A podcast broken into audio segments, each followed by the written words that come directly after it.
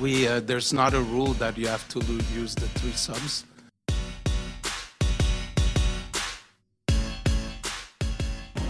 You don't find us competitive.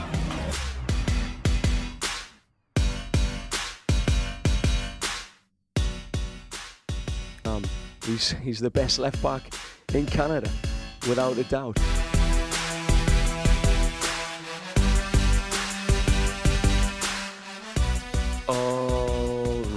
Hello everybody. Welcome back to the episode 51 of the third sub podcast. And I'm your co-host Alexander Gangué-Ruzic. I'm joined as usual, Samuel Ronan. We got another interesting one for you, and I don't know if this is a this is a, feels really weird to be doing any sort of awards, w- w- considering it's the Vancouver Whitecaps and they've had a, a season unlike any other. But we're here with the mid-season award show, along with a at the end a little preview of Vancouver Whitecaps versus Seattle because while there's some some players are going to go home with a big big hardware cabinets and big trophy cabinets, they still do have to focus on a huge game on on Saturday versus the Sounders. But before we get into that, Sam, how's it going uh, since the few days ago that I, I, I talked to you?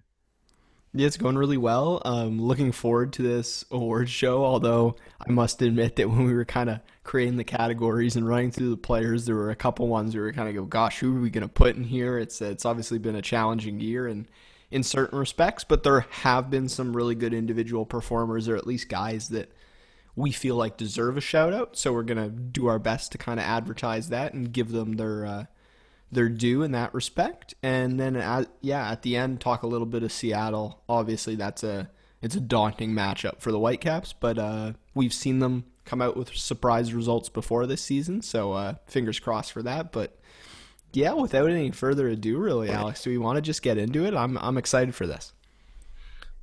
Well, without further ado, presenting, sponsored by the third sub mid-season awards. And uh, as an asterisk, uh, we don't have a sponsor, so uh, if anyone, uh, if you wanna you wanna sponsor any mid-season awards, uh, you, you'll know where to find us. But uh, yeah, I don't know. I'm looking at the order. I do realize that maybe we should have left MVP to the end as the marquee award. I don't know why we. Uh, No, I think I think you first. I think you got to go got to go big early. So you- let's you let's okay. let's get the let's get the biggest one off right at the start. So for most valuable player for the Vancouver Whitecaps, I think well let's let's start by saying that these are all based on the season up until now. So there might be a few players who you know the rest of the year maybe they're not a a full season award winner, but we're just evaluating the first half, not even projecting what's going to happen in the rest of the season. So that's the criteria is the matches played up until this point. But yeah, for most valuable player, the the three nominees we had, and and really it was it was two, but we we have three here on the list: David Milinkovic, Thomas Hasal, and then I kind of made a late push for Fredy Montero. As much as the the sample size is tiny, at Very least limited. in the time he's played, he's been very valuable to the club. I mean, some other shouts: Derek Cornelius, Jake Nerwinski, Cristian Dajome, all kind of guys in the mix. But it's really there's that top tier for the first half at least of Thomas Hasal and David Milinkovic. Yeah, well, I think it's fair to to to assume our eventual winner is going to be one of those two. I feel I don't know if if we want to. I mean, we obviously have to present arguments for for everyone. Uh, that's why they're presented. So, I mean, I'll go first with Milinkovic. I think he's an easy shout for MVP, primarily because he had such low expectations at the beginning of the year. There was all the rumors about his attitude, how it ended at Hull. No one was expecting much on a loan. People like people would have been happy if he came here, played 15, 20 games, caused no trouble, had an assist, and ended up going back on loan, uh, back oh, back to Hull. Sorry, after his loan, and instead he came here and from day one and in preseason he was noticeable. In the openings, op- the home opener, he looked great. In the second game of the season, he looked great. Even after the break, uh, after the obviously the the quarantine break, he's been one of the best players. So he's been he has he ticks off all the boxes the MVP. He's contributed on the score sheet. He's made a huge impact aside from the score sheet with his work rate defensively for a winger. He's his teammates around him better. His attitude has been good. I mean, what more could you ask for the guy? I think he's really put in a complete shift from year to uh, year, start of the year to now. It's been consistent, even despite a few injuries. So, yeah, Milinkovic, he's just been the most valuable player. And maybe if you look at the roster, he's not the most paid player. He's not the he's not the best player in terms of talent, but he's definitely been the, the MVP this year. At least a good shout for it. But there are there are some good shouts, and I think. Do you want to take Thomas Hasal? Or uh, no, I'm not. I'm not. I'm not taking Thomas all. I think this is one where we kind of both knew going in that, or at least I kind of had a sense going in that we were both going to pick David Milinkovic. And I think what makes his performance up until this point so special is that the Whitecaps are very used to usually the players they take in that have a bit of a checkered track record or have some risk associated with them. Usually those players don't work out. I mean, look at Joaquin Ardaiz last year. You know, and you're kind of you're scarred by those let's take a flyer on this player type of signings, but this one's worked out in the complete opposite fashion where he's really found his footing in Vancouver and uh, so you know, one goal, four assists, that's great, but I think what what really set it over the top for me is the way when Milinkovic is, you know, buzzing around the opposition area and the opposition box, though it changes the way the Whitecaps play. Like he's always looking to play that incisive pass. He's he's looking to create. He draws defenders towards him. It's just a player the Whitecaps really needed, and he's kind of from the wing position, or he's been playing recently as the number ten he's that mid- midfielder to a certain extent that the Whitecaps have been missing, which I don't think people would have expected at the start of the year for Milinkovic to come in and have that kind of presence. And uh, yeah, just a just a terrific story as well. I mean, you could tell. I spoke with David back in, gosh, it was February now. It was one of his after one of his first training sessions, and you just emphasize like I'm so happy to be here, so happy to be presented with an opportunity to play regular football again. And you, he was so positive then about the kind of success he was going to be able to have, and that's really translated over the course of the last however many months. And I mean, obviously, things since then changed a lot, and you know, beyond the way anyone could have expected. But uh, very happy for David the way he's been playing um, a new father as well, which is which is cool. And uh, yeah, I think you know if he continues this form, he's going to be the full season MVP as well. Yeah, and I mean, I guess shameless plug. I also spoke to to Milinkovic back in uh, back in early in late April, and uh, it was a very lengthy interview. I, I wrote a long feature on it. So, and and and in one of our episodes, we posted the interview. I think it was boy, it has to be one of the one of the teen episodes. So if you want to hear from him, and because I think the stuff he said in there is very relevant now. He, he wants to stay here. He's loved it here, and he just really wants to give his all from it on the pitch because he knows people had a bad perception of him after Hull, and I think he's the kind of guy that the Whitecaps, if they can get him on a good deal off the after the loan, and I, you have to assume that Hull just doesn't want him, and he has a good purchase option.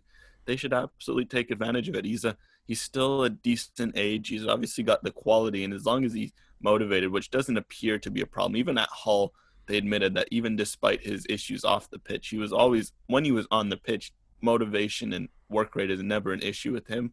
I think that's a good building block piece for this team, and he obviously seems to to work well. But I guess my next guy, I do want to give a shout out to Thomas Hasal, and I, I do feel like he's he has no chance for the full season award just based on the fact that he got injured but you do see the value that he brought to this team. And I think he was thrown into such an impossible situation at MLS's back because Max Crepeau, who's a great goalkeeper, the defense was so bad that even he was struggling. I think he he he was by a country mile had faced the most XG as a goalkeeper despite playing like two or three games less than everyone else. He was just getting peppered game after game and you know, he gets injured and then to throw in a rookie in there and to keep first of all, he keeps what two clean sheets in his first, well, two and a half clean sheets technically in his first two games against two solid teams that really, like SKC and, and Chicago, really tested him. And then to come back from MLS's back and go into the regular, the resumption of the regular season.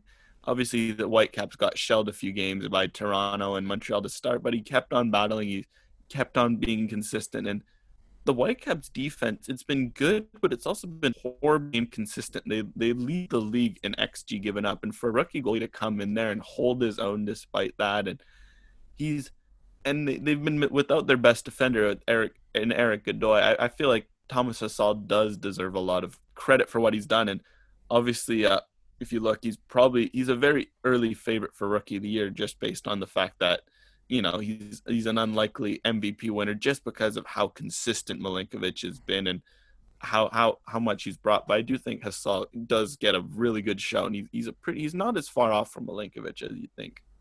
Well, I think what makes a good case for for Thomas is that the valuable element and the fact that when you lose a you know lose an all-star caliber player at a position to have someone step in despite a lack of experience so seamlessly and perform either similarly or or up to that level. Uh, there's such value to that, and obviously there's a lot of kind of behind the scenes reasons why it's a really good feel good story for the Whitecaps that just kind of adds to the aura.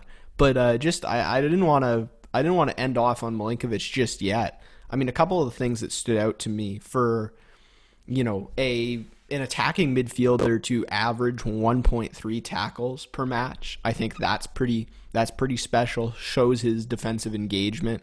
He's also one of the most active players for the Whitecaps, you know, in the opposition area in the final third. Um, averaging, let's see, this is 7.2 passes in that area per match at 72%, which I mean isn't isn't amazing, but given the Whitecaps' struggles to create in that area, is certainly good. He's averaging almost a key pass per match, and uh, you know the is just I think the the thing coming in a lot of a lot of people were maybe questioning, as you said, you know there was talks about what was going on behind the scenes, but his defensive work rate as much as anything. I know Marc Dos Santos talked about this early on that he almost had to tell David at times to like not make pressing runs unnecessarily where he's darting across the field and wasting his own energy. And I think that's that's great to have a a Whitecaps player who's obviously at his best going forward and creating to also be such a such a keen and committed defender as well. And so just that for that all-rounded game, I think that he really really deserves this award up until this point and uh and hopefully, you know, can be a building block for the Whitecaps moving forward. I mean, he's only he's a 1994, so he's only what 25 going on 26. I mean, there's there's certainly plenty of of good footballing life left and he could be could be a Whitecaps player for the next 5 years and a real uh, a real piece to build around.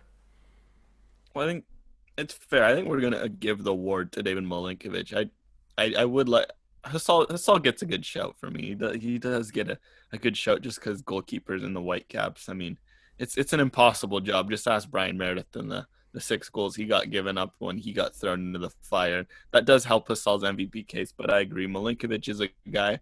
Just keep a keep an eye on Fredy Montero these last nine games. He has such a small sample size, but if he continues every game he's played so far, he's had an impact. Four games in the first two games, obviously, he had two goals, three assists. But even in the the last two games and the two shutout losses, he's been the, some of the best, like one of the best Whitecaps players in the LAFC loss. He came off the bench and worked hard and was very noticeable. And then against Portland, he had some great chances. I feel if he continues and through those nine games, he gets maybe four or five goals and adds in a few assists and just helps the Whitecaps win games.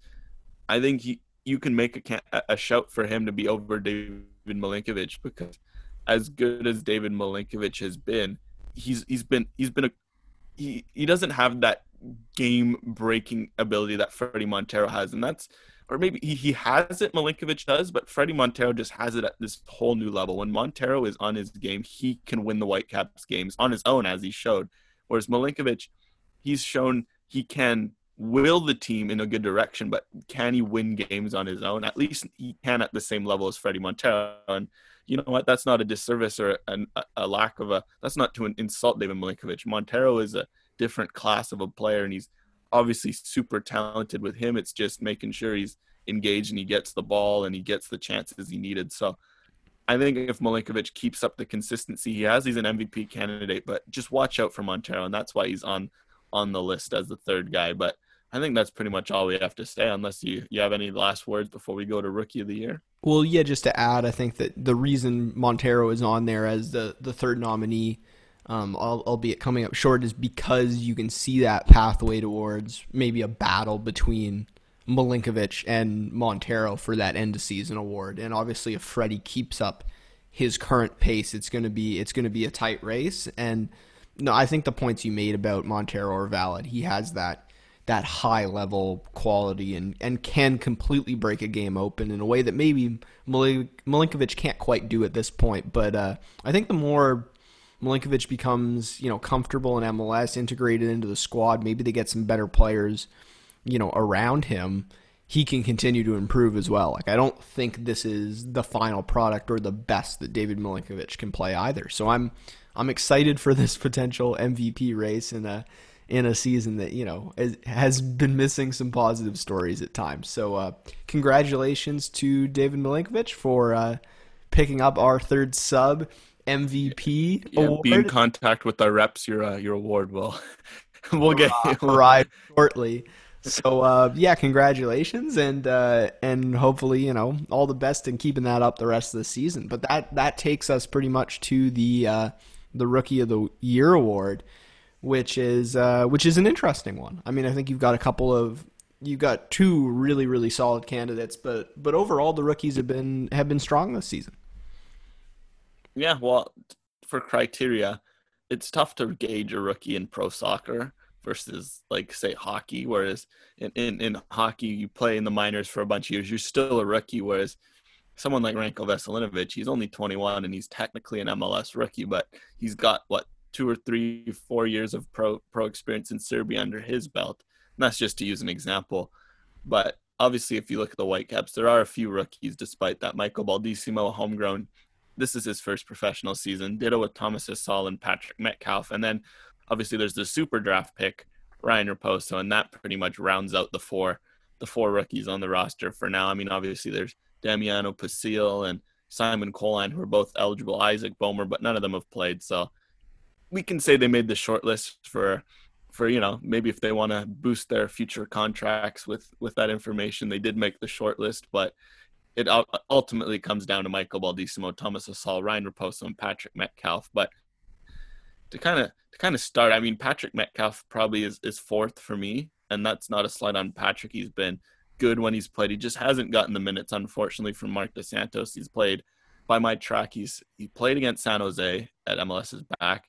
He started a game against Toronto, um, and then he came off the bench in one of the one of the games. So he, he has three or four appearances, three of them off the bench. He's he's been good. I feel like he's been really he's he's a player that you see a good long term future. He's someone that even though he's been a bit shy in games, he's still he's a good passer of the ball. He's when he gets the ball, he knows what to do with it. He's maybe he needs to get stuck in a bit more but at his age he just needs to keep growing and keep showing more more of maybe what someone like Baldisimo not to obviously Baldisimo we're going to talk about in a sec but maybe just show some of a, a bit more guile that the other rookies have shown. But I guess Sam any any words on Metcalf before going to the other three nominees? I think the word I'd say on on Metcalf is um, it's kind of interesting because at the at the start of the year even even throughout early on in this season Metcalf, in many ways, has the most MLS ready game of any of those youngsters. Like he's he's got a lot of a lot of good qualities. It's just getting that, and I think we saw when Michael Baldisimo came in. You know, Baldy maybe has a little bit more of the flair, a little more willingness to, you know, make himself a key part of the match. Almost. What's that? Like, uh, like he has that effort, not an effort, but he has that like it, it's weird. It's it's like an X factor almost. And some players they, just never get it. But I don't I don't think with Metcalf he has it. He just needs to channel it, and because we've seen it from him at other levels of the game. He just needs to show it at the MLS level. Yeah, and so I think that's that's kind of what I was saying in terms of Metcalf. That I think he's he's very capable of you know being a participant in an MLS match and not looking out of place. He's just got to now that he has that little bit of comfort level with it, and he's gaining a little bit of experience now he can start to work on okay, well, now I, I can play at this level. Now how do I impact the match? And and I think he's going to get there and and and so I'm positive long term. But yeah, in terms of the the rookie of the year voting to this point, he's probably in in fourth pay, place. But that's no slight, really. Yeah, no, that's no slight at all. But moving on, I think I think the third guy has to be Ryan Raposo, and for him, he if he could be rookie of the year, and if he gets more minutes, he could be. Just unfortunately, it's kind of been just uh, just a dearth of minutes for the poor guy. He's every time he's come off the bench, he's looked good, but I don't know. It's, I just it's I so it's so spotty and inconsistent, right? I mean, I think he's what he's made nine appearances and he's started one, and he's averaging, you know, then with that start, he's averaging 25 minutes per game, but it's actually it's actually kind of less than that overall because of most of those, you know, substitutes appearances being relatively short. So it's like just five ten minutes. it's just a guy who's struggling to find any consistency because of a lack of minutes. But I think that the signs are positive. He's still super young, and uh, yeah, we we've been advocating to see more of him. You know, Alex has been using the uh, Raposo at the ten klaxon for a while. So uh, yeah, third just based on the lack of the lack of minutes, but but not necessarily because of lack of quality. Here's all I have to say about Raposo, and then we can move on. I just think he was an excellent super draft pick. Like I'm, I'm actually, if you're the Whitecaps, you have to be ecstatic.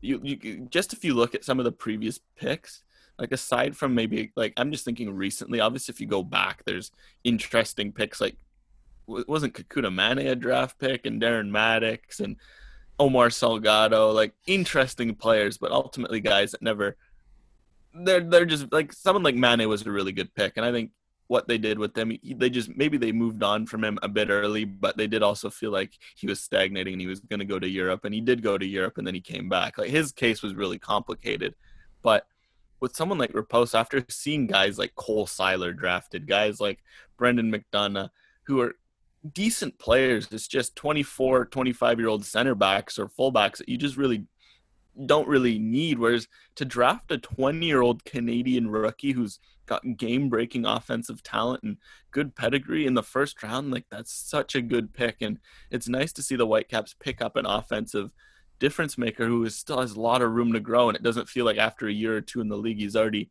hit his ceiling and he's all of a sudden 26. He's still only 20 years old. So I just say that's an excellent bit of business from the, the Whitecaps in the super draft. And hopefully in their their pick their next picks when they end up whatever they end up being if they make a pick he's the kind of player i'd want them to target obviously i don't mind if they target a defender or or, or someone like that it's okay but try to get a younger player if possible even get a canadian because may as well get a canadian if you're gonna if you're gonna draft there's are there's enough americans in the league sorry i mean if, if he's a good american obviously go for it but i'm just it was just a bonus to me for raposo to be canadian and I think it's the start of a trend. You look at some of the guys that were drafted last year. You think of Alistair Johnston on, on Nashville. He's been really good. He's a young Canadian fullback who's eligible for the, the Olympic team since he's under 23. You got Tajon Buchanan on New England. If they can target that kind of profile between Raposo, Buchanan, Johnston, I'm happy going forward if you're the Whitecaps in that in that draft. But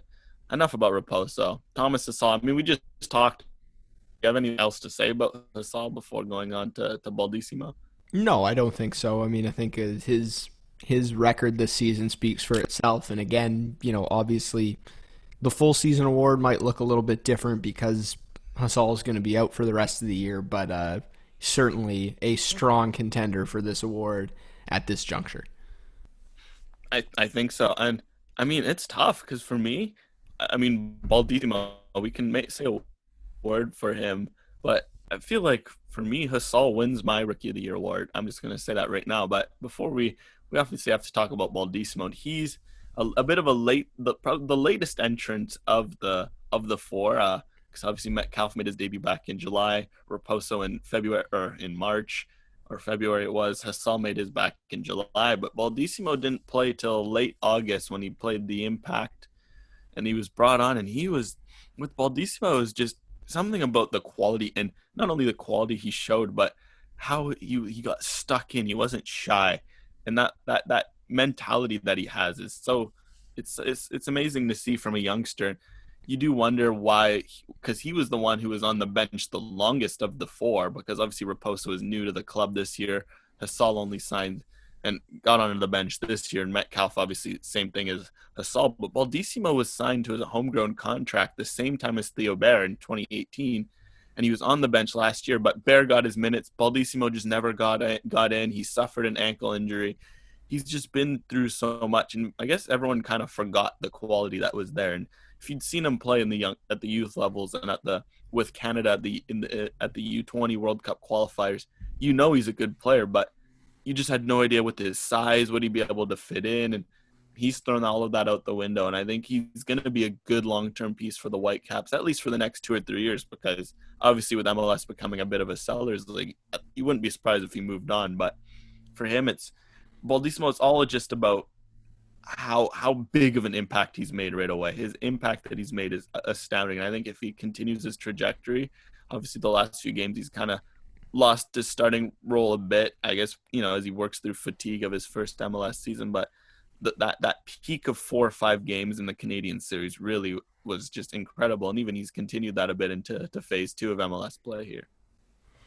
Yeah, I mean, for similar to Thomas Hasal, just the the quality you're getting out of a player that you maybe weren't expecting that much out of at the start of the year is is really quite remarkable. I mean, is a guy that averages, albeit it's a small sample size, and so I think that's maybe you know part of the knock against against him you can make. But averaging 1.2 key passes per match, um, he's averaging almost one successful cross per match, which doesn't sound like a lot, but for the Vancouver Whitecaps who really struggle in that department, it's uh, he's provided some quality there. I mean, he's got he's got some good set piece ability. He's got that wonder goal, obviously. And then he's also averaging 1.5 tackles per match. So, you know, backing up what you had to say, Alex, he, he gets stuck in defensively as well. He makes those recoveries, he makes those interceptions. And then he's got the, you know, he got the ability to play that line breaking pass, that quality cross. Like he's got the full toolbox. It's just a, it's just a matter of experience to a certain extent. And, uh, I think for the only thing holding Baldy back at this point from winning the award is it's a little it's a little bit less of a of a finished product than Thomas Hasal. I mean, is despite the fact that Hasal's out for the rest of the year, you kind of go, okay, we can just plug Thomas Hasal in back there, and he's gonna put in a good shift.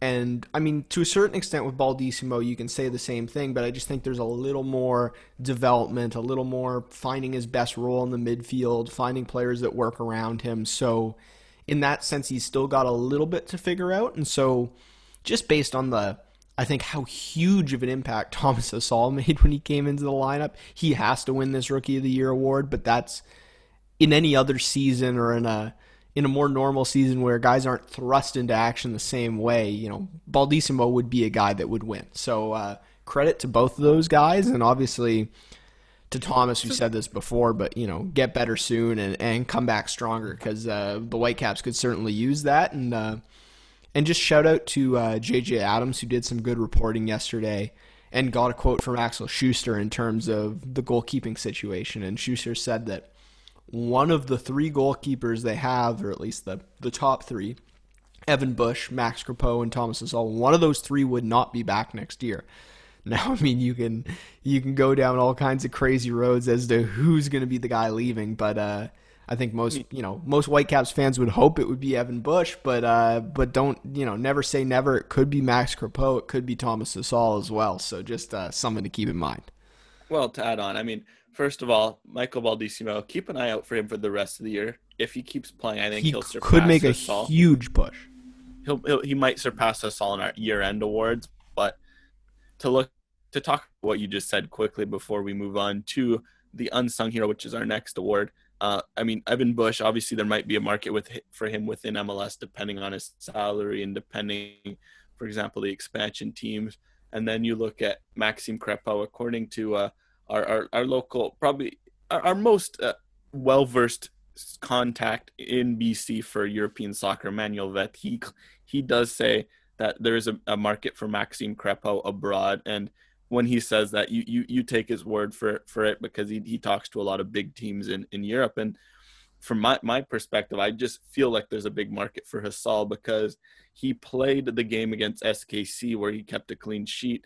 And because Gianluca Busio was playing and uh, one other player on SKC my, his name escapes me or no, actually no, it was just Busio.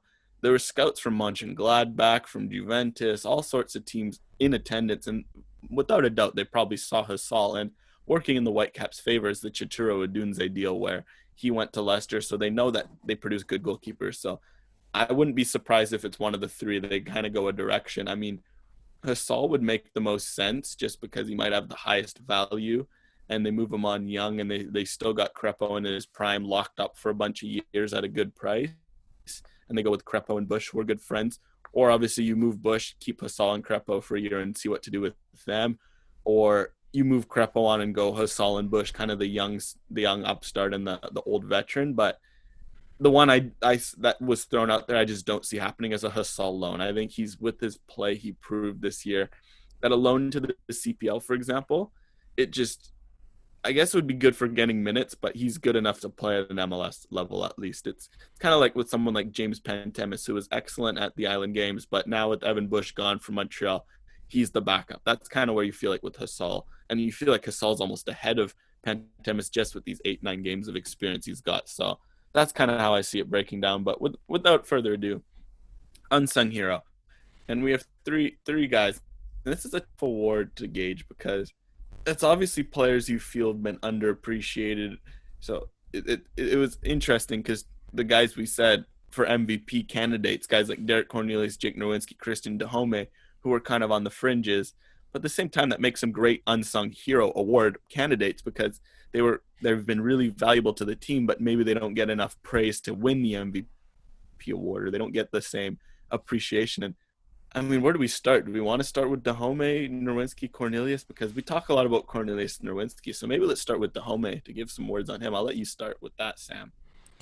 Yeah, I think Dajome, you know, he had a couple of a couple of questionable performances right off the bat, or just I think particularly almost as much as anything like the the the few instances of kind of diving early on really hurt his rep a little bit where where fans got on him and were you know and I think he also had to battle the the Lucas Venuto last Bangura comparisons because I think or you know even back to Cristian Techera right? Like there's the there's a kind of a diminutive winger expectation amongst Vancouver Whitecaps fans and so I think he's had to conquer that a little bit but this is a guy much like David Milinkovic, that has a a much more well-rounded game than maybe he gets credit for at times. I mean, not to bury the lead, but he also leads the team in goal scoring. I mean, that doesn't doesn't say a lot in a year like this year where the the goal scoring's been been so spread out and so low overall. But uh,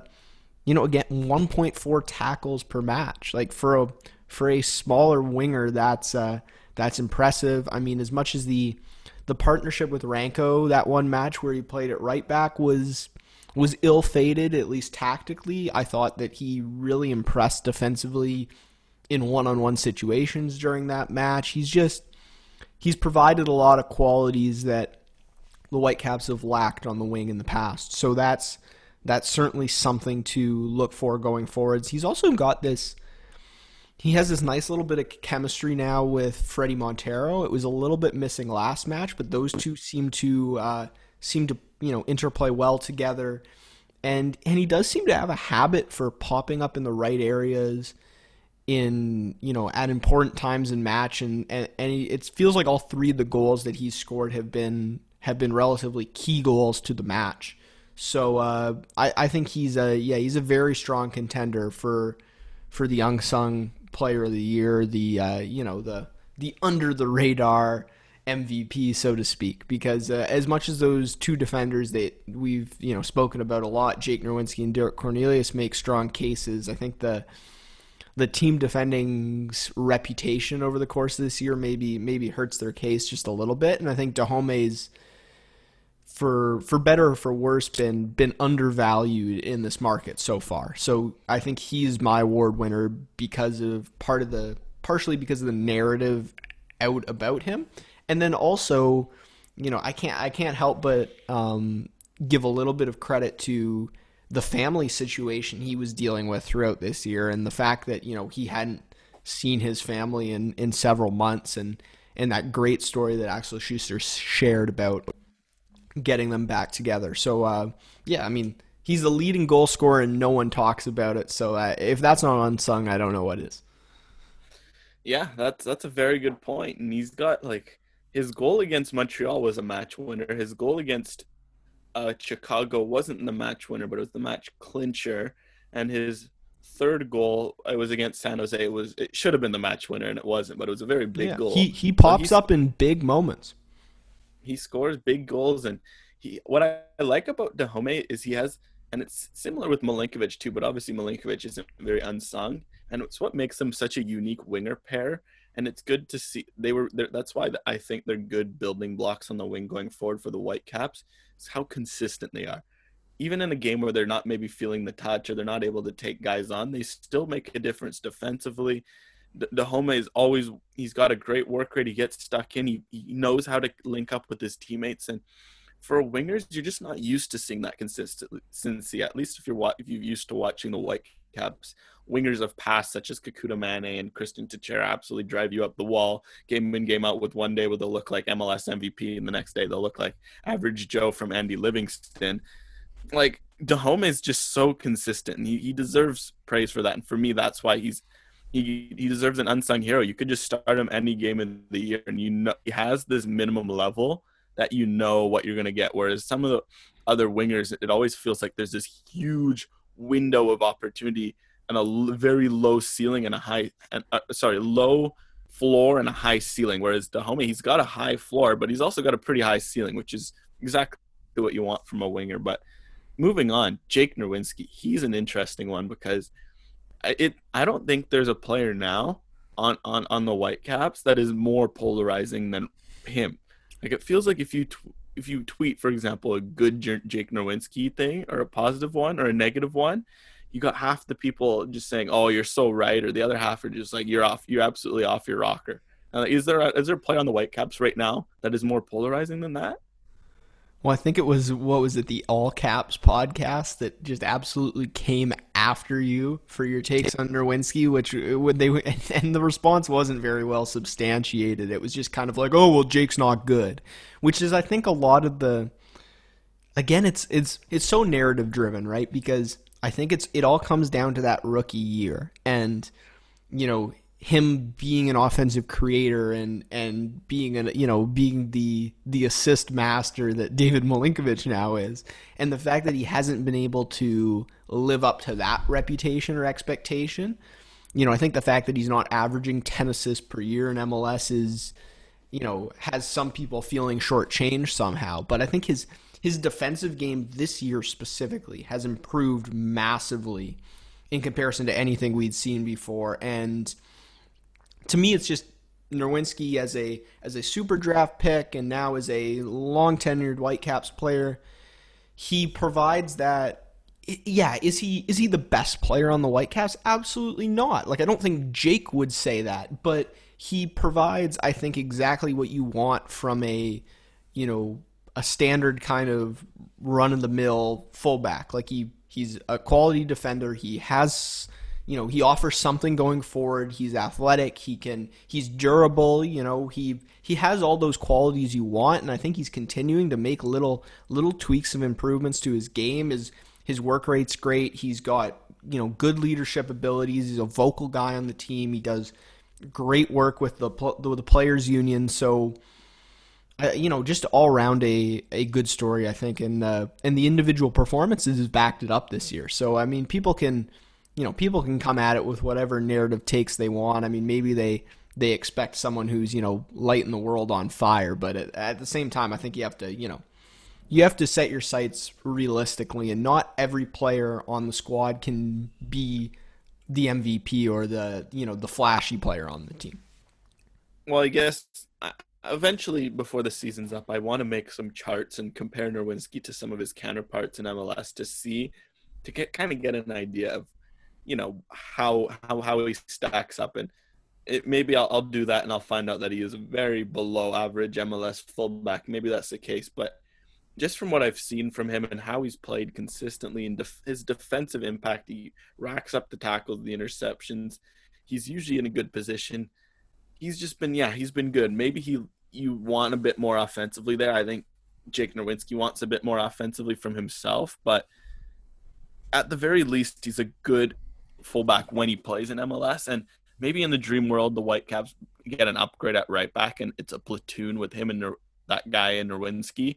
Or obviously, there's also George Mukumbilwa, who's also a really good shout. I'd want to see him get more minutes, but I think Nerwinski, at the very least, is a good rotation piece, but he's also competent enough to be a starter on a pretty regular basis. So he's he's he's definitely fits the criteria of unsung for me. He's just take he's taken a big step forward this year defensively, and he's a right back. Like as much as you want him to go out and get ten assists, like his job is to defend. And for a Whitecaps team that struggles at defending, he's for the most part he's had a few mistakes. If to be fair, who hasn't had a few mistakes on this Whitecaps back line? But he's mostly kept them to a low, and he's found a way to just consistently impact games. But the last guy for me, Derek Cornelius, and I mean, it's probably he's probably going to be my winner if I'm being honest. Before I state my case, but what an interesting season for him. I mean, last year he came in, he had a nightmare of a start playing left back, and he and then he finally, eventually, as the season got went along, he got to play in his natural role. I say that he's technically been a striker for most of his life, but his natural role of center back, he's grown into it. Into it, he's become a good center back. By the end of last season, you were a bit excited with him. Heading into this year, he was the day one starter with Jasser Khmiri with Erik Godoy's injury. They struggle. Cornelius is the one to come out. Rose and Khmiri go go in together. They keep a clean sheet in LA. Then we then they come back from MLS's back, and then Ranko Veselinovic is obviously in the fold and uh, Dos Santos goes with Veselinovic and good and uh, Khmiri, and Khmiri struggles, and then Cornelius gets thrown in, and he hasn't lost his place since. And I think there's a reason for that. Even when the Whitecaps defense struggles, it's hard to see times where Cornelius is at fault. I think his only bad game this year is the 6 0 LAFC game. And maybe that's that's credit to him that the one game that he was bad, the Whitecaps defense completely capitulated. Like I feel like that kind of gives you an idea of how important and how consistent he's been. That even when the Whitecaps leak chances and they and they bleed XG as they've done all year, he's always there making big blocks, big tackles, big headers. He's just got a complete defensive game. And yes, sometimes he's a bit nervy on the ball and he doesn't use his passing abilities to the best of his to the best of his quality, but at the same time, defensively, he does everything you ask of him and more. And I think for that. He he's just the solid number two guy in MLS. He's like the dream. He's like the dream support center back in MLS. He's shown that last year when playing with Doneil Henry. Now I think going forward, if you play him with Erik Godoy, it's just the perfect pairing because as we said on the last show, Erik Godoy is a borderline top ten MLS center back in terms of potential and quality, and even a borderline top five. And if you have him as your one guy, and then if Cornelius is your number two guy, you're you're set as at the center back position. And for that reason, I think Cornelius has to be my unsung hero. Yeah, you make a you make a very good case, and I might I might be recycling a lot of those arguments in a minute or two. But for me, I think I want to give credit to someone who I think has battled against a narrative and really overcame that, and I think played quite well, despite the fact that he's maybe not rated at the level he should be, and that's Cristian Dajome. So, I, I, as much as I agree with everything you said about Cornelius, I don't think there was as much. There wasn't as much outspoken, you know, criticism of Cornelius. Maybe people weren't as high on him as we were, but he. I don't think anyone, you know, had issues with Derek Cornelius at center back, and I think that Dajome had a lot to overcome coming into this season, and so for me, he's, uh, you know, other than the fact that he leads the team in goals, he's the. Uh, he's the unsung hero for me. But that uh, that takes us to the defender of the year, or at least defender of the year so far, and we have uh, two of the same candidates, and really we struggled for a third. So Alex, uh, you want to get into that? Derek Cornelius, Jake Nerwinski, Andy Rose. I mean, I mean, so Andy Rose partially because you know who else has played consistently Ranko Veselinovic. Rank, I guess Ranko's a shout. I mean, Ali Adnan's not going to win any defensive awards, and Cristian Gutierrez hasn't played enough and hasn't been consistent enough. So Andy's kind of in there. I mean, he's the ultimate squad platoon depth player, right? I mean, he's had some, he's had a couple poor performances, but overall he's been pretty good. And you don't have to look too much further actually than against Portland. I mean, was very very lively and active in that one, and he's had some quality performances as well. So I think he deserves deserves a little shout there. But really, it's down to the two guys we already just talked about, which is Derek Cornelius and Jake Nerwinski. And so, Alex, how do you kind of see the uh, the battle between those two in terms of who should win Defender of the Year up until this point? And obviously, the the criteria you look for in a fullback versus a center back, it's a little bit different. It's hard to compare, but uh, ultimately, I think I have to just give it to Cornelius because he's made that big impact. He's helped.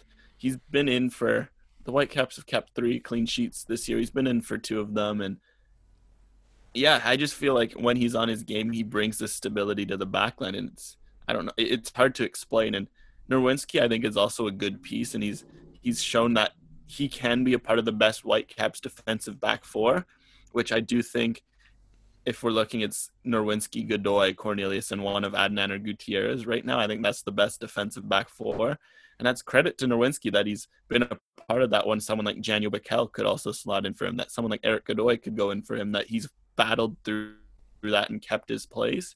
So I think I think that can't be understated. It's just what Cornelius has done, his body of work, the amount of pressure that the center backs faced because of the lack of midfield pressure and sometimes even fullback pressure. Not to blame Nerwinski. It, it, it does seem to stem more from the left side sometimes when Adnan's playing and he's not on his game, which is a side Cornelius plays, making it even harder for him for all those reasons. I think it's Cornelius, but Nerwinski's a close second, kind of similarly, maybe on my un- unsung ballot. I kind of have Cornelius and Nerwinski really close one, two, and Dajome third. I think it's the same for defender of the year. Cornelius, Nerwinski, and Rose a, a, a bit behind in number three. Yeah, um, I can't I can't disagree with you there. I really wanted to give Jake an award because I, I think that I've been really impressed with the way he's performed this year and kind of battled through from from some of the stories and you know narratives people were saying to to get rid of him and to move on at the end of last year. And so I think the way Jake's performed has been really admirable. But ultimately, you look at the and I know I've said this before on the podcast, but you look at the improvement of Derek Cornelius from the beginning of last year up until where he is now, and it's it's truly remarkable, and I think not not necessarily talked about enough. And he's just been the steadiest hand back there for the Whitecaps this season, which says a lot because it hasn't been a steady defensive team at many points, and they're they're constantly inundated with pressure. I mean, this is the team that holds the least possession in MLS, so you're doing a lot of work defensively and Derek's had a lot of nights where he hasn't been that noticeable, which is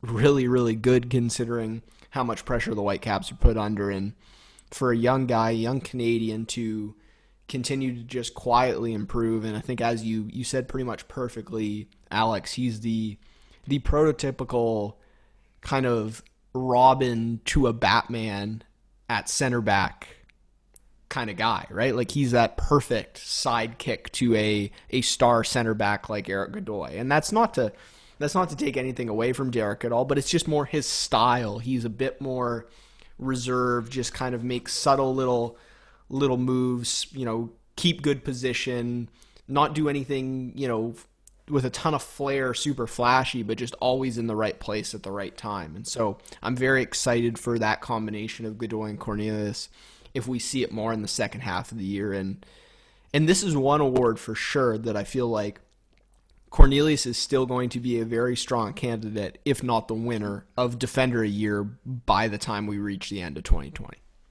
But watch out for Godoy, obviously, because he's played. He started what three games, two of them at right back. He's only made one start at center back. Yeah. Keep an eye on Godoy if he plays regular. This could easily be his award by a landslide. But that's just credit to credit to Cornelius. He's what I like about him is how versatile he is. He's he just adapts to the partners he's with. If he's got to play a high line, he can play a high line. If he's got to sit back, he's got to sit back. So yeah, just solid all around. But moving on, this one was a very interesting uh, category because we were obviously some of the categories there was a lot of overlap. Like some something like breakout player of the year it was hard to really pick a clear breakout player of the year, and maybe in another year we'd have that award.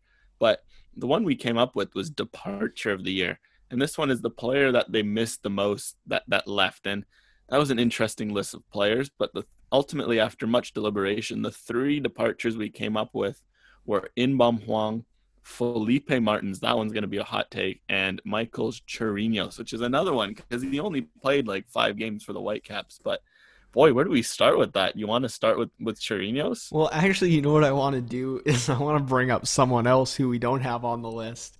Uh, just quick shout out to Jon Erice because I think that you know it, I just we talked about this several times at least privately and maybe not in the podcast. He was just this is a good player that didn't fit what Marc Dos Santos wanted, didn't fit the system. And I think actually this year, with Owusu, with Bikel, with Baldisimo, maybe there might have been a spot for Jon Erice. So he's not going to win my my departure of the year, but I just I think there's an argument to be made if he was making a little bit less money and he was playing with some of the midfielders the Whitecaps have now that he could have had more of an impact. So I don't know. He was just a guy I enjoyed watching both on the training pitch and when was he was in the matches. So uh, shout out to John. Hope he's doing well. But uh, yeah, I don't know. I'll, I'll let you kick it off with some of these other guys. I, I certainly have my pick and and and my thoughts on this. But yeah, uh, sorry for the diversion, but I'll kick it to you to start off.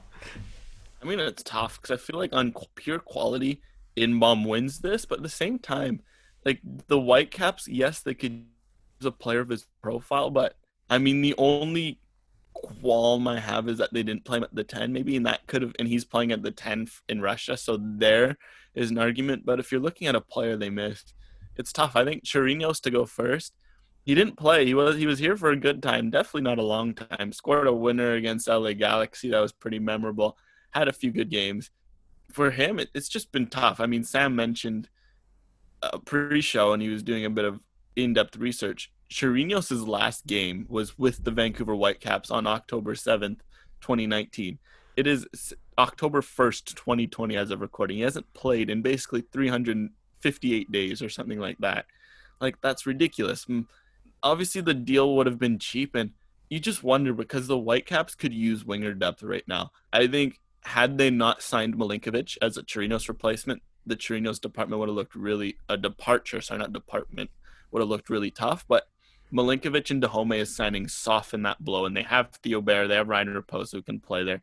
It's not a, a position where they're thinking, oh, Chirinos would have changed the game, but considering they still could use another decent mid to high level winger at a good price, and Chirinos definitely fits that, you do wonder if he could have been a good part of this winger corps, and he, he plays the way Marc Dos Santos likes his wingers to play. He likes to cut inside. Defensively, he's seems to be he doesn't have the work rate of a Dajome or Milinkovic, but he is pretty competent. You do just wonder with him. It was, it it's tough because he was here for such a short time, but I do wonder what he can bring sometime, and I did explore that in the off season when uh, he was it was unsure if he was going to return or not. Yeah, Chirinos is a is an interesting player, and I think as uh, you couldn't have put it better. I think if you if you'd missed out on one of either Cristian Dajome or Devin Milinkovic, then that would have been a real loss. But I think you've kind of it's been much easier to forget about him because of those two additions, and they they all do have kind of similar profiles. So in that sense, it felt like a bit of a like for like swap. The other guy to talk about is uh, Felipe Martins, and uh, that's a tough one.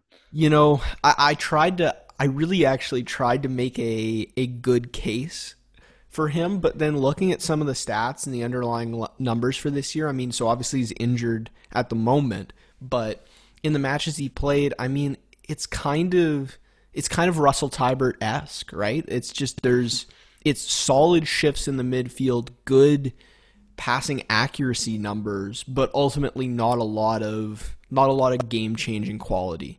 And so I do think there would have been a place for Felipe on the squad this year, and maybe he provides. You know, he could have provided at times when the Whitecaps midfield was completely overrun. He could have provided a little bit of, you know, a little bit of solidarity there. But um, I, I, don't think I can uh, I can pick Felipe either for the for the biggest loss. Yeah, I think twenty last year's Felipe with DC United, he was. I mean, they made the playoffs. He was starting every game on a good team. Obviously, it helps they had Wayne Rooney. And I think mm. DC's been hurt by the fact they lost Rooney, this Anna Costa, their two best players this offseason. They just haven't looked good. Gressel, for example, which was supposed to be a good signing, is not. He just hasn't adapted well. Uh, Edison Flores has, was injured, and they just didn't mesh. And Felipe unfortunately didn't make the same impact. I feel like 2019 Felipe, so like the last few months with DC, makes a shout for a kind of player they could have used. But ultimately, I have to agree with you there. Now, I feel like someone to give a shout out, a fourth nominee, Doneil Henry, does definitely has to sneak in. But with him, he's hurt by the fact that the Whitecaps have so many good center backs. It feels like you're not too you're worried about you're not looking at his departure being like he leaves a big hole. Obviously, with the midfield being as it is and the winger depth being a bit thin, it puts Chirinos, Felipe, and Inbeom kind of ahead of Henry. But ultimately, yeah, 29 late 2019 Felipe maybe gets gets my vote, but I think for me, it's going to have to come down to Chirinos or Inbeom Hwang. And Inbeom's a tough one because we talk about it. Obviously, here he was he didn't bring the quality that we we'd expected of him, and it's tough to watch him to to go to Russia and dominate. He's got what like he, he's every game he's played in they've won. He's got like two or three goals and like three or four assists. Uh, he's just been really good, but he's been in this unique free role as a number 10 where he's basically just allowed to run around, which after Vancouver, where he had to defend too much, it's like the complete antithesis of a role. And you do wonder now with Bikel and Owusu and Baldisimo and a, now a number 10 in a 4 2 3 1, could Inbeom have been a number 10 for the Whitecaps for the rest of the year? You do wonder, but ultimately, if you're looking at this from a pure quality standpoint, Inbeom certainly would would be the, the, the winner here, but Chirinos also does get a shout for me. Yeah, I mean, the whole Inbeom conundrum is a is a difficult one, right? Because I, I think you know questions are, are being are being posed about what is the true quality of the Russian league and is this you know is this representative? But man, Russian Inbeom has been has been a force to be reckoned with. I mean what he started started three matches of the five he's played in. He's got you know a goal and two assists. Then I think he's also got like a goal and assist in the Asian Cup. He's just been he was averaging 4.3 key passes per match at one point. Like you see Steve Hahn on Twitter just posting. I think there was a back heel assist, and then there's like a a volley goal. Just you know all kinds of highlight reel stuff. All the stuff you were promised as a Whitecaps, you know, supporter or follower when Inbeom was signed, and literally none of that we saw during his Whitecaps tenure, other than maybe the odd flash. And then all of a sudden, he's you know pulling all the tricks out of the box in Russia. So he is, despite the fact I have very mixed views about it, he is the uh, you know the biggest departure in my estimation. The the question is though, do those qualities translate to to the Whitecaps White and Caps. to playing on turf and to not playing as a number 10 like all these things are questions and so much like a, a Jon Erice or a Felipe it might be great to you know see them have a certain level of success elsewhere but the question is would that work within the Whitecap squad and that's obviously a huge question but just for the way Inbeom's been lighting it up in Russia no matter how you feel about that he's the biggest departure he has to i think just ultimately since Chirinos hasn't played, that hurts him. Which sucks injury. for him. Like, like why could he not come back young. on loan to the Whitecaps or something just to get some match experience? Like, it feels like that. That's that's a weird one for sure. And maybe maybe my research is wrong and we're missing something, but I don't think so.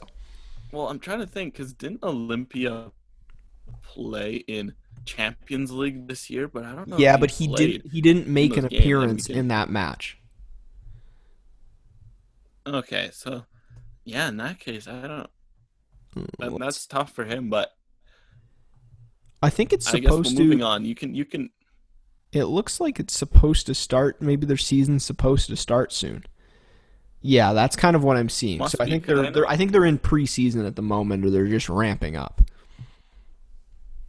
Anyways, that's a, that's a, it's a subject for another day. But lastly, shout out for departure of the year. I think the runaway winner, you just can't win because it's unfair how much of a runaway winner he True. would be. Mark Panis. Yeah, shout out, shout out to Mark. Mark. You you were you were a great voice. You're lovely to talk to, just entertaining on Twitter. Vancouver misses you. If you ever come back, claim this claim this award from us because uh, it, it's yours to, to to definitely to win. But in terms of pure playing performance, uh, Inbeom Hwang step on up. But this brings us to our last individual or second last individual award, last individual player award. We do have goal of the year and game of the year after this, but third sub of the year so far, the half season.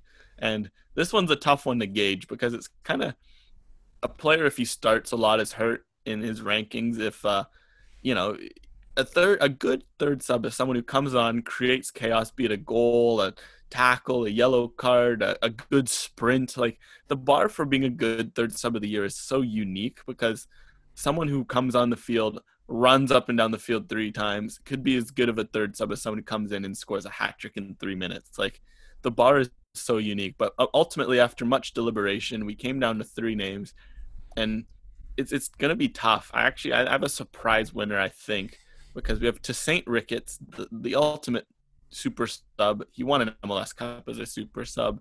He's got the pedigree of this this three of this trio.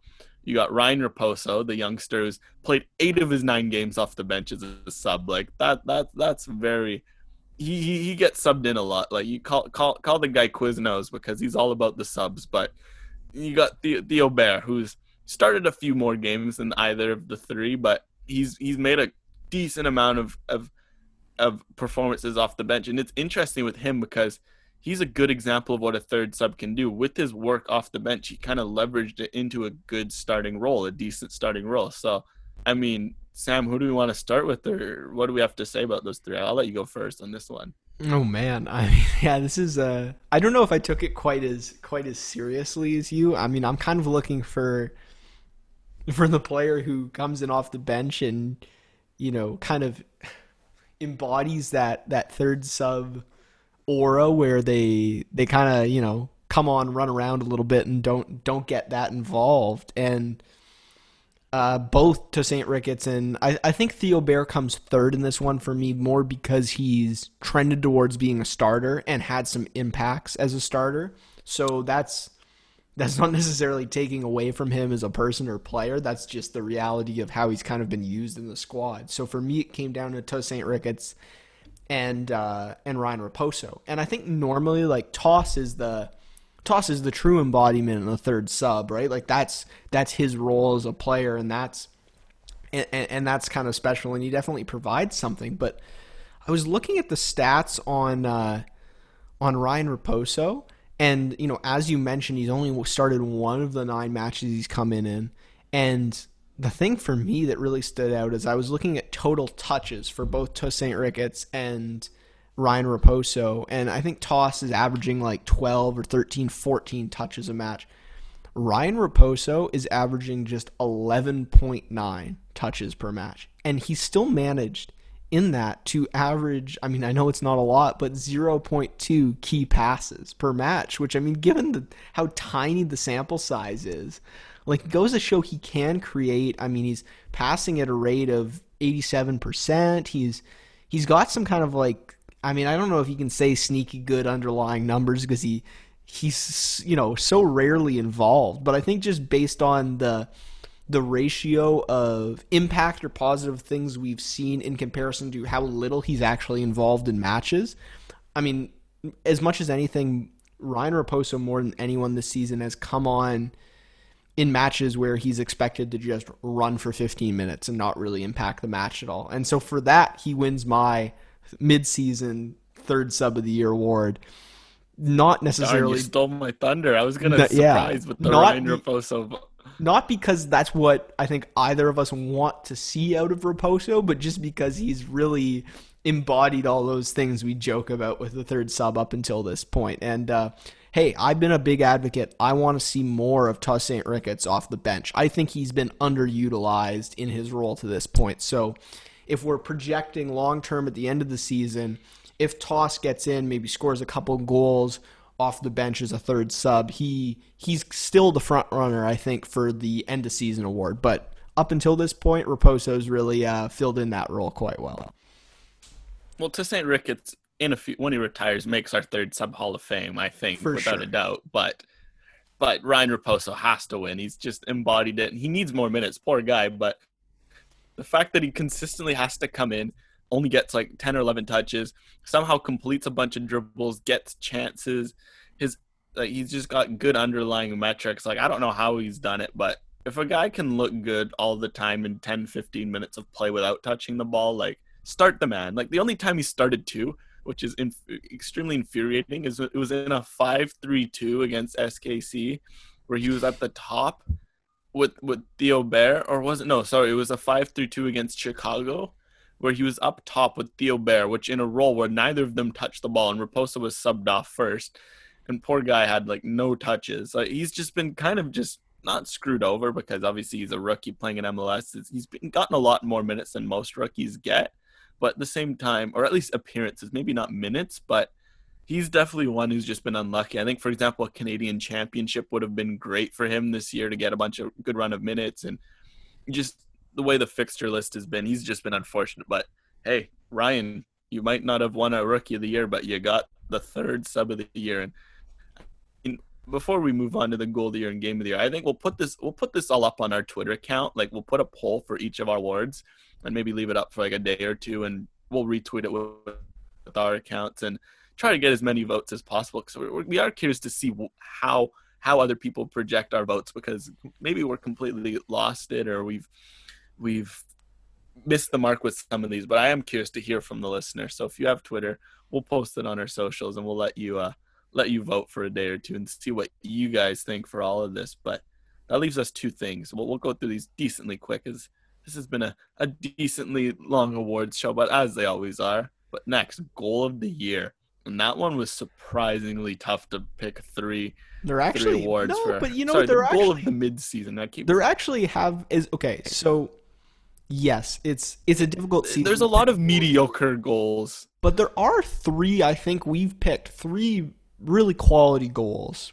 At least you know maybe it doesn't have that top top high end level quality, but three wow factor. three really solid goals that I think are good contenders for this one. For me, it was still a slam dunk, but uh, but yeah, without further ado, you got Baldisimo versus Toronto. I mean that that absolute screamer. You got the celebration as well. The you know the aerial theatrics. First MLS goal too.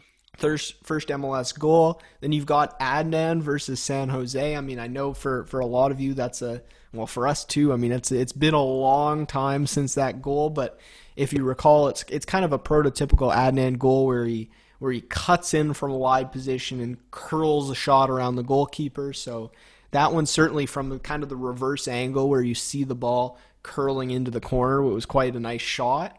And then you've got third. We we kind of batted back and forth some ideas. There were, you know, a couple Cavallini goals that were maybe like good team build-ups that could count, but we settled on Theo Bair's tough angle shot versus Montreal for our third nominee.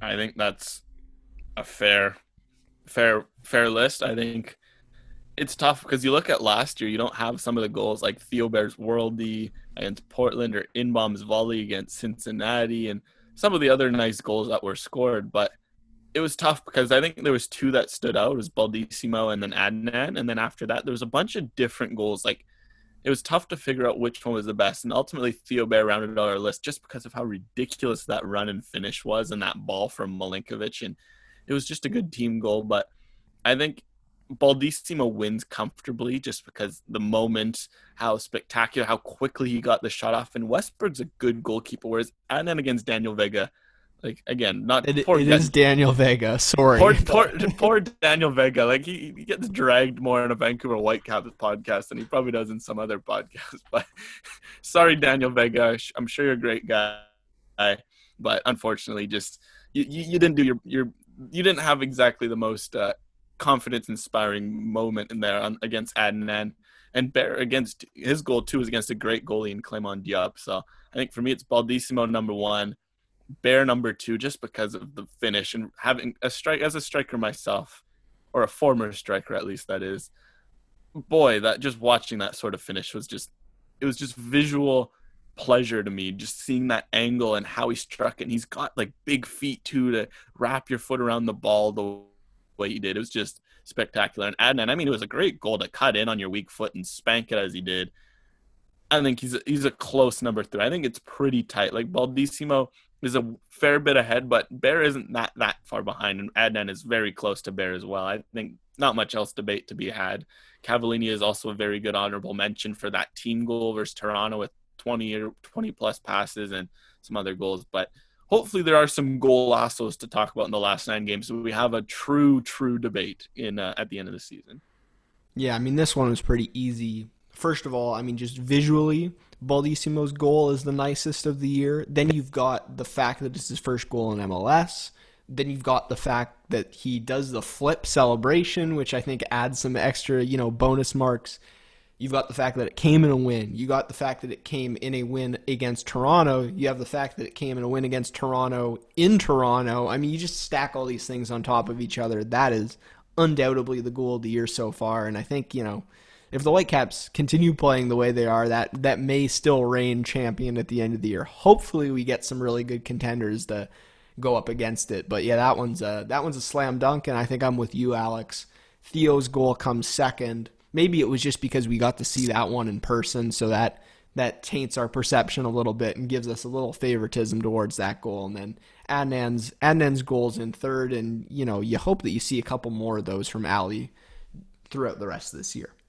Fingers crossed. But that leaves us with game of the year. That's our last one. This was tough because we it was a mix of entertainment value but also the meaning of the game. And when looking, I think it's it's surprising. There's one I see. I, I, maybe we should have slipped it in was the win versus the Galaxy, just because of the timing at the beginning of the year, and it was a pretty dramatic win to win last minute, and the it was just an entertaining game. So I do feel like we missed out on that. But our three so nom- nominations ago ultimately now, the game versus San Jose. That's a bit of the challenge. It was a right? special game. I don't know. I feel like it was a special game. We should have gave it more love. But the three we came up with, Whitecap, San Jose. Obviously, the Whitecaps lose. But if we're gonna go based off Whitecaps wins, there's only five games to choose from. So to make an interesting front uh, top three, like the San Jose game was so entertaining and for the wrong reasons. There was shocking defending from both teams. The game was wide open. You have the the the Dajome Reina own goal mix up where they were two on zero for half of the field because San Jose decided to throw everyone in the box. You have Daniel Vega's horrible turnover to make it 3 1 Whitecaps. You think the game's over. San Jose scores three goals at the end. There's an offside goal, at least a goal that's borderline offside. There's a goal where Shea Salinas turns into Lino Messi. Like it had it all. It was it was just pure chaos, and it was probably the most MLS's back game of MLS's back. The fact that the Whitecaps had three goals on two shots on target, super entertaining. And then the next two are the Whitecaps win versus Toronto FC.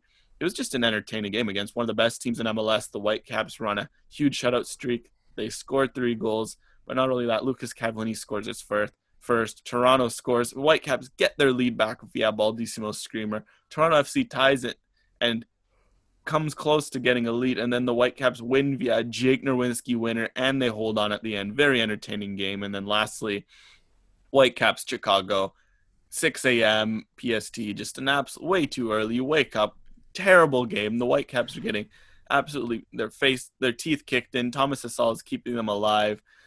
In the 60th minute, they need two goals. It's nil nil. Lightning strikes. You're out for two hours. You know, no idea when the game's going to restart. They come back within five minutes of coming back in. They score the two goals they need to advance. They hold on a VAR disallowed goal because CJ Sapong punched the ball. Like that game had it all as well. So those are our three. Those are all very entertaining for multiple reasons. And uh, honestly, I don't know how I'm going to pick this because how how do we pick that game of the year? Like Okay, well, I do you want do you want me to? I'll break it down at least how I saw it in my head.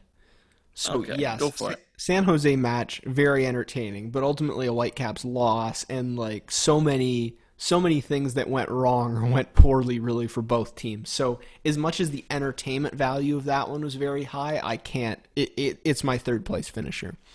So then it's down to in my opinion, what was you have one being the most important match or like the most significant match for the Vancouver Whitecaps this year, and you have the match in which the Whitecaps probably played their best football of the year.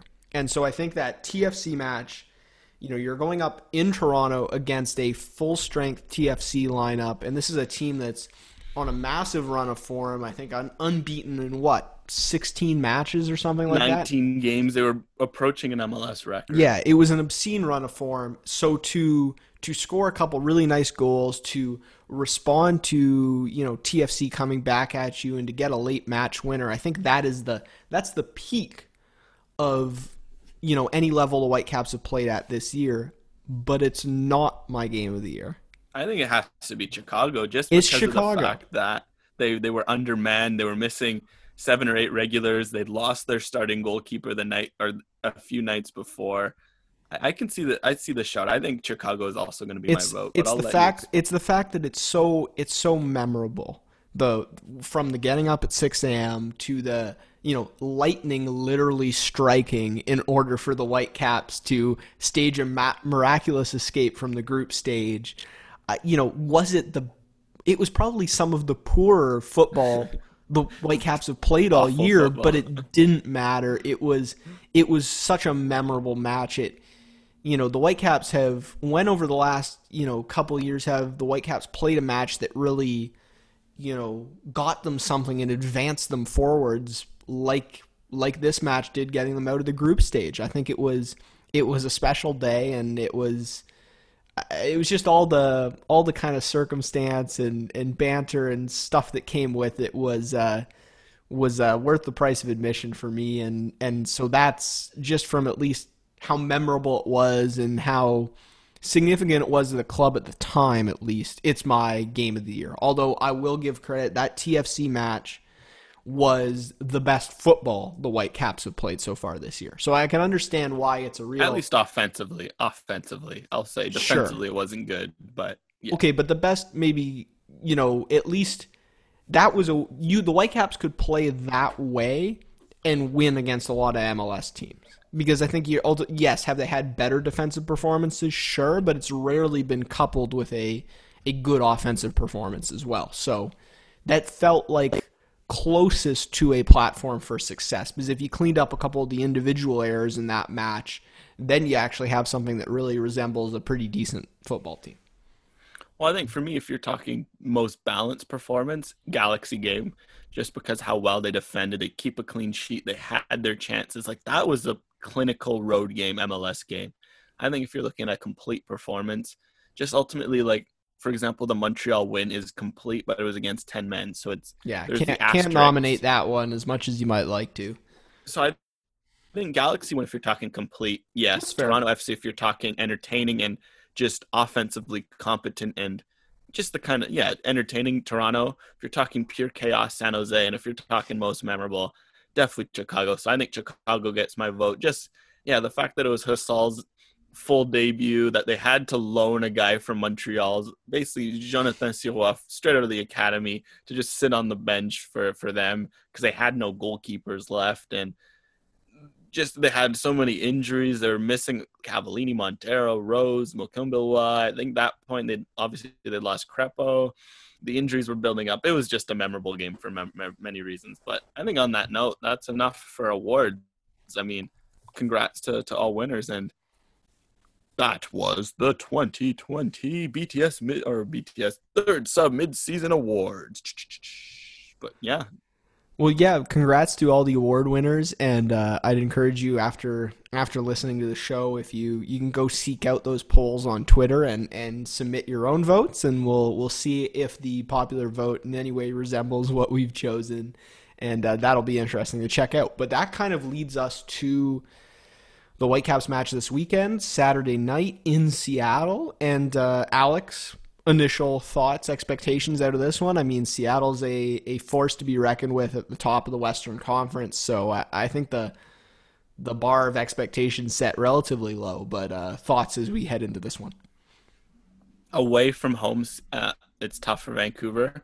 Obviously, at CenturyLink, Seattle's been really good this year.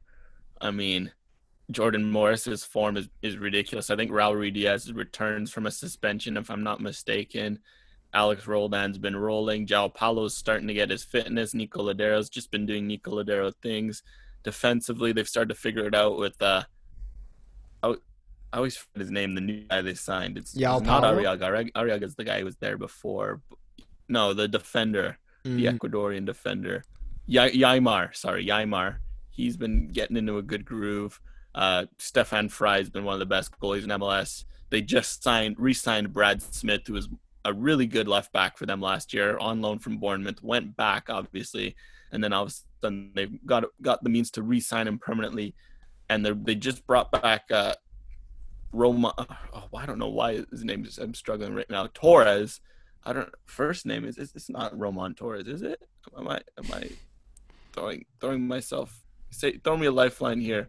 Um, I don't know. Um, I'll, I'll get it event. I'll, I'll get it before. It is Roman Torres. Okay, my memory isn't failing me. They just re- got Roman Torres back from Inter Miami. Like they're rolling. They're deep. They're they're first in the West. It's just not an easy matchup. So I guess logically that's a, it's a five 0 spanking for the Whitecaps waiting to happen. But again, um, it's MLS. A Whitecaps win would be chaos of ultimate proportions. But it's just, if anything, this is a great measuring stick match for the Whitecaps. You've had a week off. Your team mostly seems to be healthy, obviously aside from in goal, but you have all your defenders, you have all your midfielders, you have all your forwards. I'm pretty sure. So just put out your best lineup, knowing that you've had a break. So I'd I'd say to jump into lineup predictions, put in Evan Bush to to see what he's made of. Put in Ali Adnan, Cornelius, Godoy, and Nerwinski. Put in Baldisimo, uh, Baldisimo and Bikel or Wusu, one of those three, honestly, at this point. Kind of go with what you want to see. I'd say maybe Baldisimo Bikel just to start. And then put in Milinkovic, Dajome, Cavallini, and then choose if you want to put Montero or Wusu at the 10. And just run, see what you can do. If you get spanked, at least this will give you an idea okay, this is how much better you need to be next year. This is what you need to work on in the off season. At least try to go toe for toe and because at this point, I mean, yes, it's so MLS race is so tight, and if you go park the bus and get a point, it'll be valuable. But it'd just be nice to see the Whitecaps kind of see what they're made of against this Seattle team because ultimately, when they played at MLS's back, it wasn't really reflective. Seattle was still waking up. The Whitecaps were missing a bunch of players. This is a huge barometer test, and it's probably one of the best they're going to get barring the rematch with Seattle again, because LAFC's been so inconsistent. But obviously, the Whitecaps don't match up well with LAFC. We know that. Even a team like the Earthquakes, who are in last in the West, for whatever reason, stylistically, the Whitecaps struggle against that system. Where Seattle might be the best team they play until until the playoffs, at least. That it's just the most balanced team and can offer them the best level test of where they, they are as a team. So I if they go get go out and get spanked four 0 as long as they try their hardest and we, we can truly see where they're at as a team, that's all that matters for me. I think on this one. Yeah, um, I'm gonna uh, just before I get into my lineup prediction, just to give some some general impressions heading into this one, I'm gonna kind of unload my stat pack. I mean, first of all, Seattle Sounders only 12 goals allowed so far this year, a goal difference of 17. Do you want to know what the next best goal difference is in the Western Conference? Like four.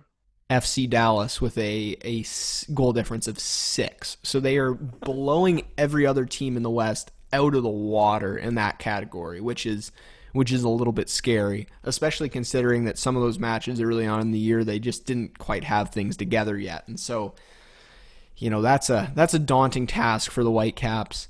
Then you've got Jordan Morris, as mentioned, he's got seven goals, six assists on the year, which is, you know, just ridiculous pace this early on or with this few matches played. He also averages seven chances created per match, which is fifth overall in MLS.